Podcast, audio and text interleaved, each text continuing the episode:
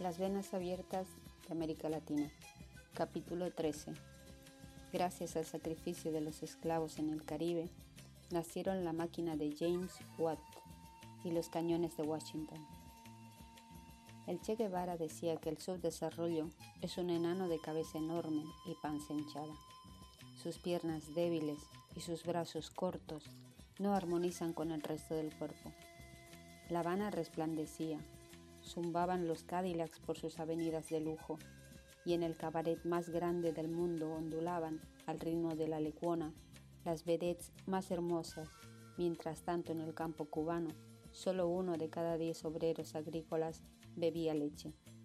Apenas un 4% consumía carne y según el Consejo Nacional de Economía, las tres quintas partes de los trabajadores rurales ganaban salarios que eran tres o cuatro veces inferiores al costo de la vida.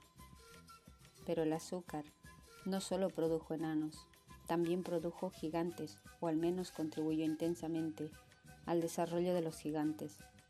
El azúcar del trópico latinoamericano aportó un gran impulso a la acumulación de capitales para el desarrollo industrial de Inglaterra, Francia, Holanda y también de los Estados Unidos al mismo tiempo que mutiló la economía del nordeste de Brasil y de las islas del Caribe y selló la ruina histórica de África. El comercio triangular entre Europa, África y América tuvo por viga maestra el tráfico de esclavos con destino a las plantaciones de azúcar. La historia de un grano de azúcar es toda una lección de economía política, de política y también de moral, decía Augusto Cochín. Las tribus de África Occidental vivían peleando entre sí para aumentar con los prisioneros de guerra sus reservas de esclavos. Pertenecían a los dominios coloniales de Portugal, pero los portugueses no tenían naves ni artículos industriales que ofrecer en la época del auge de la trata de negros, y se convirtieron en meros intermediarios entre los capitanes negreros de otras potencias y los reyesuelos africanos. Inglaterra fue, hasta que ya no le resultó conveniente, la gran campeona de la compra y venta de carne humana. Los holandeses tenían, sin embargo, más larga tradición en el negocio, porque Carlos V les había regalado el monopolio del transporte de negros a América tiempo antes de que Inglaterra obtuviera el derecho de introducir esclavos en las colonias ajenas.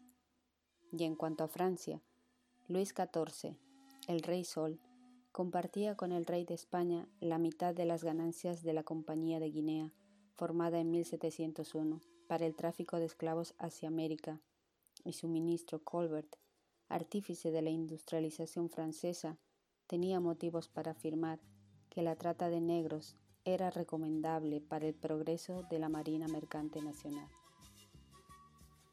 Adam Smith decía que el descubrimiento de América había elevado el sistema mercantil a un grado de esplendor y gloria que de otro modo no hubiera alcanzado jamás.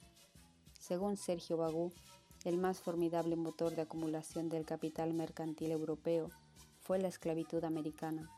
A su vez, ese capital resultó la piedra fundamental sobre la cual se construyó el gigantesco capital industrial de los tiempos contemporáneos.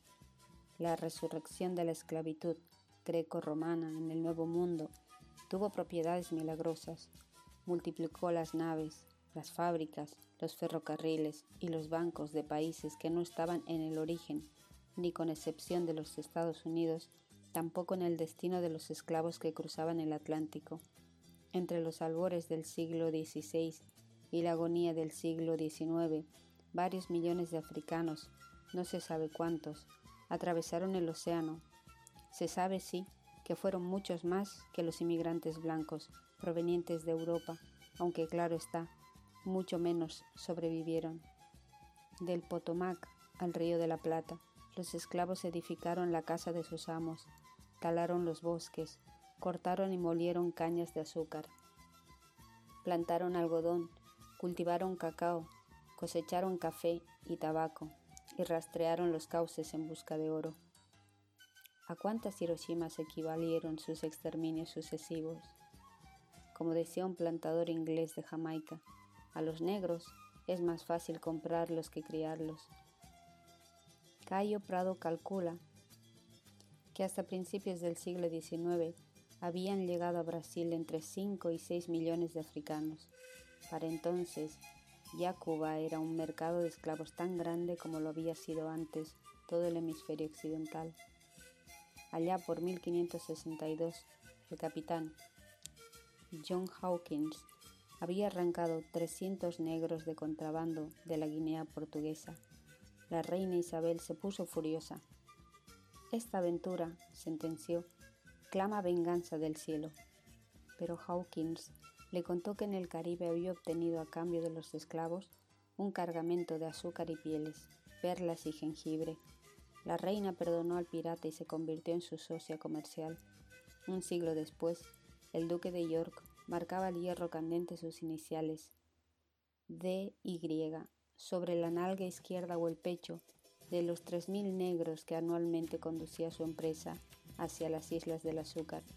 La Real Compañía Africana, entre cuyos accionistas figuraba el rey Carlos II, daba unos 300% de dividendos, pese a que de los 70.000 esclavos que embarcó entre 1680 y 1688, solo 46.000 sobrevivieron a la travesía. Durante el viaje, numerosos africanos morían víctima de epidemias o desnutrición, o se suicidaban negándose a comer, ahorcándose con sus cadenas o arrojándose por la borda al océano erizado de aletas de tiburones. Lenta pero firmemente, Inglaterra iba quebrando la hegemonía holandesa en la trata de negros. La South Sea Company fue la principal usufructuaria del derecho de asiento concedido a los ingleses por España y en ella estaban envueltos los más prominentes personajes de la política y las finanzas británicas. El negocio, brillante como ninguno, enloqueció la Bolsa de Valores de Londres y desató una especulación de leyenda. El transporte de esclavos elevó a Bristol, sede de astilleros, al rango de segunda ciudad de Inglaterra y convirtió a Liverpool en el mayor puerto del mundo.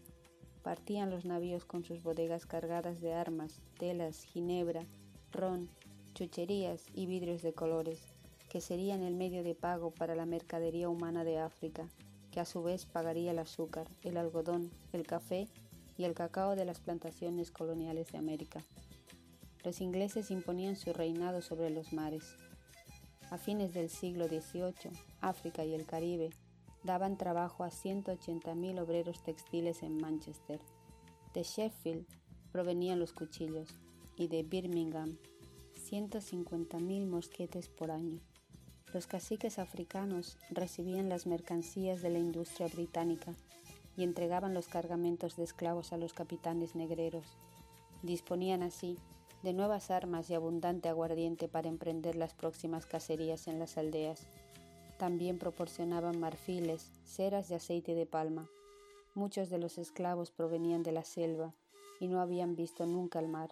Confundían los rugidos del océano con los de alguna bestia sumergida que los esperaba para devorarlos. O según el testimonio de un traficante de la época, creían, y en cierto modo no se equivocaban, que iban a ser llevados como carneros al matadero, siendo su carne muy apreciada por los europeos. De muy poco servían los látigos de siete colas para contener la desesperación suicida de los africanos.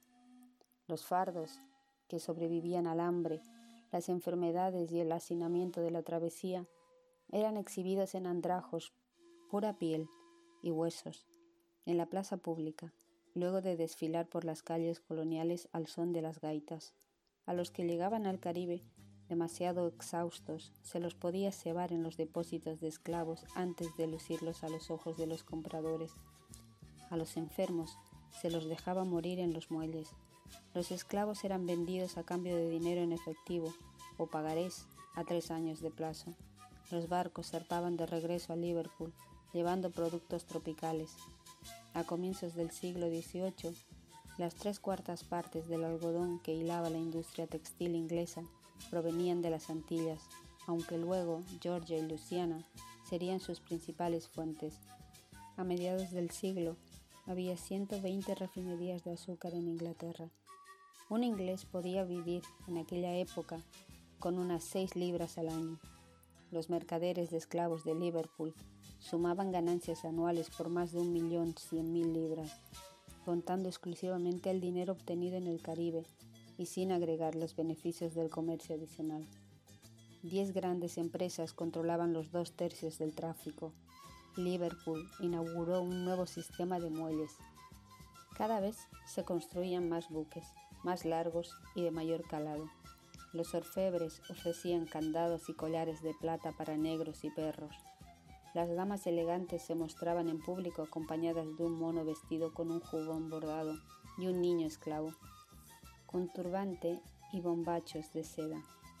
Un economista describía por entonces la trata de negros como el principio básico y fundamental de todo lo demás, como el principal resorte de la máquina que pone en movimiento cada rueda del engranaje. Se propagaban los bancos en Liverpool y Manchester, Bristol, Londres y Glasgow. Las empresas de seguros Lloyds acumulaba ganancias asegurando esclavos, buques y plantaciones. Desde muy temprano, los avisos del London Gazette indicaban que los esclavos fugados debían ser devueltos a Lloyds. Con fondos del comercio negrero se construyó el gran ferrocarril inglés del oeste y nacieron industrias como las fábricas de pizarra de Gales. El capital acumulado en el comercio triangular, manufacturas, esclavos, azúcar, hizo posible la invención de la máquina de vapor. James Watt fue subvencionado por mercaderes que habían hecho así su fortuna. Eric Williams lo afirma en su documentada obra sobre el tema. A principios del siglo XIX, Gran Bretaña se convirtió en la principal impulsora de la campaña antiesclavista. La industria inglesa ya necesitaba mercados internacionales con mayor poder adquisitivo, lo que obligaba a la propagación del régimen de salarios. Además, al establecerse el salario en las colonias inglesas del Caribe, el azúcar brasileño, producido con mano de obra esclava, recuperaba ventajas por sus bajos costos comparativos. La Armada británica se lanzaba al asalto de los buques negreros, pero el tráfico continuaba creciendo para abastecer a Cuba y a Brasil. Antes de que los botes ingleses llegaran a los navíos piratas, los esclavos eran arrojados por la borda Adentro solo se encontraba el olor, las calderas calientes y un capitán muerto de risa encubierta. La represión del tráfico elevó los precios y aumentó enormemente las ganancias. A mediados de siglo, los traficantes entregaban un fusil viejo por cada esclavo vigoroso que arrancaban de África, para luego venderlo en Cuba a más de 600 dólares. Las pequeñas islas del Caribe habían sido infinitamente más importantes para Inglaterra que sus colonias del norte. A Barbados, Jamaica y Montserrat se les prohibía fabricar una aguja o una herramienta por cuenta propia. Muy diferente era la situación de Nueva Inglaterra, y ello facilitó su actual desarrollo económico, también su independencia política. Por cierto, que la trata de negros en Nueva Inglaterra dio origen a la gran parte del capital que facilitó la revolución industrial en Estados Unidos de América. A mediados del siglo XVIII, los barcos negreros del norte llevaban desde Boston, Newport o Providence barriles llenos de ron hasta las costas de África. En África los cambiaban por esclavos, vendían los esclavos en el Caribe y de ahí traían la melaza a Massachusetts, donde se destilaba y se convertía para completar el ciclo en ron. El mejor ron de las Antillas, el West Indian Rum, no se fabricaba en las Antillas. Con capitales obtenidos de este tráfico de esclavos, los hermanos Brown de Providence instalaron el horno de fundición que proveyó de cañones al general George Washington para la Guerra de la Independencia. Las plantaciones azucareras del Caribe condenadas como estaban al monocultivo de la caña, no solo pueden considerarse el centro dinámico del desarrollo de las trece colonias, por el aliento que la trata de negros brindó a la industria naval y a las destilerías de Nueva Inglaterra, también constituyeron el gran mercado para el desarrollo de las exportaciones de víveres, maderas e implementos diversos con destino a los ingenios, con lo cual dieron viabilidad económica a la economía granjera y precozmente manufacturera del Atlántico Norte. En gran escala, los navíos fabricados por los astilleros de los colonos del norte llevaban al Caribe peces ahumados, avena y granos, frijoles, harina, manteca, queso, cebollas, caballos y bueyes, velas y jabones, telas, tablas de pino, roble y cedro, para las cajas de azúcar. Cuba contó con la primera sierra de vapor que llegó a la América hispánica, pero no tenía madera que cortar, y duelas, arcos, aros, argollas y clavos. Así se iba trasvasando la sangre por todos estos procesos. Se desarrollaban los países desarrollados de nuestros días y quedaban subdesarrollados los países de la actual Latinoamérica.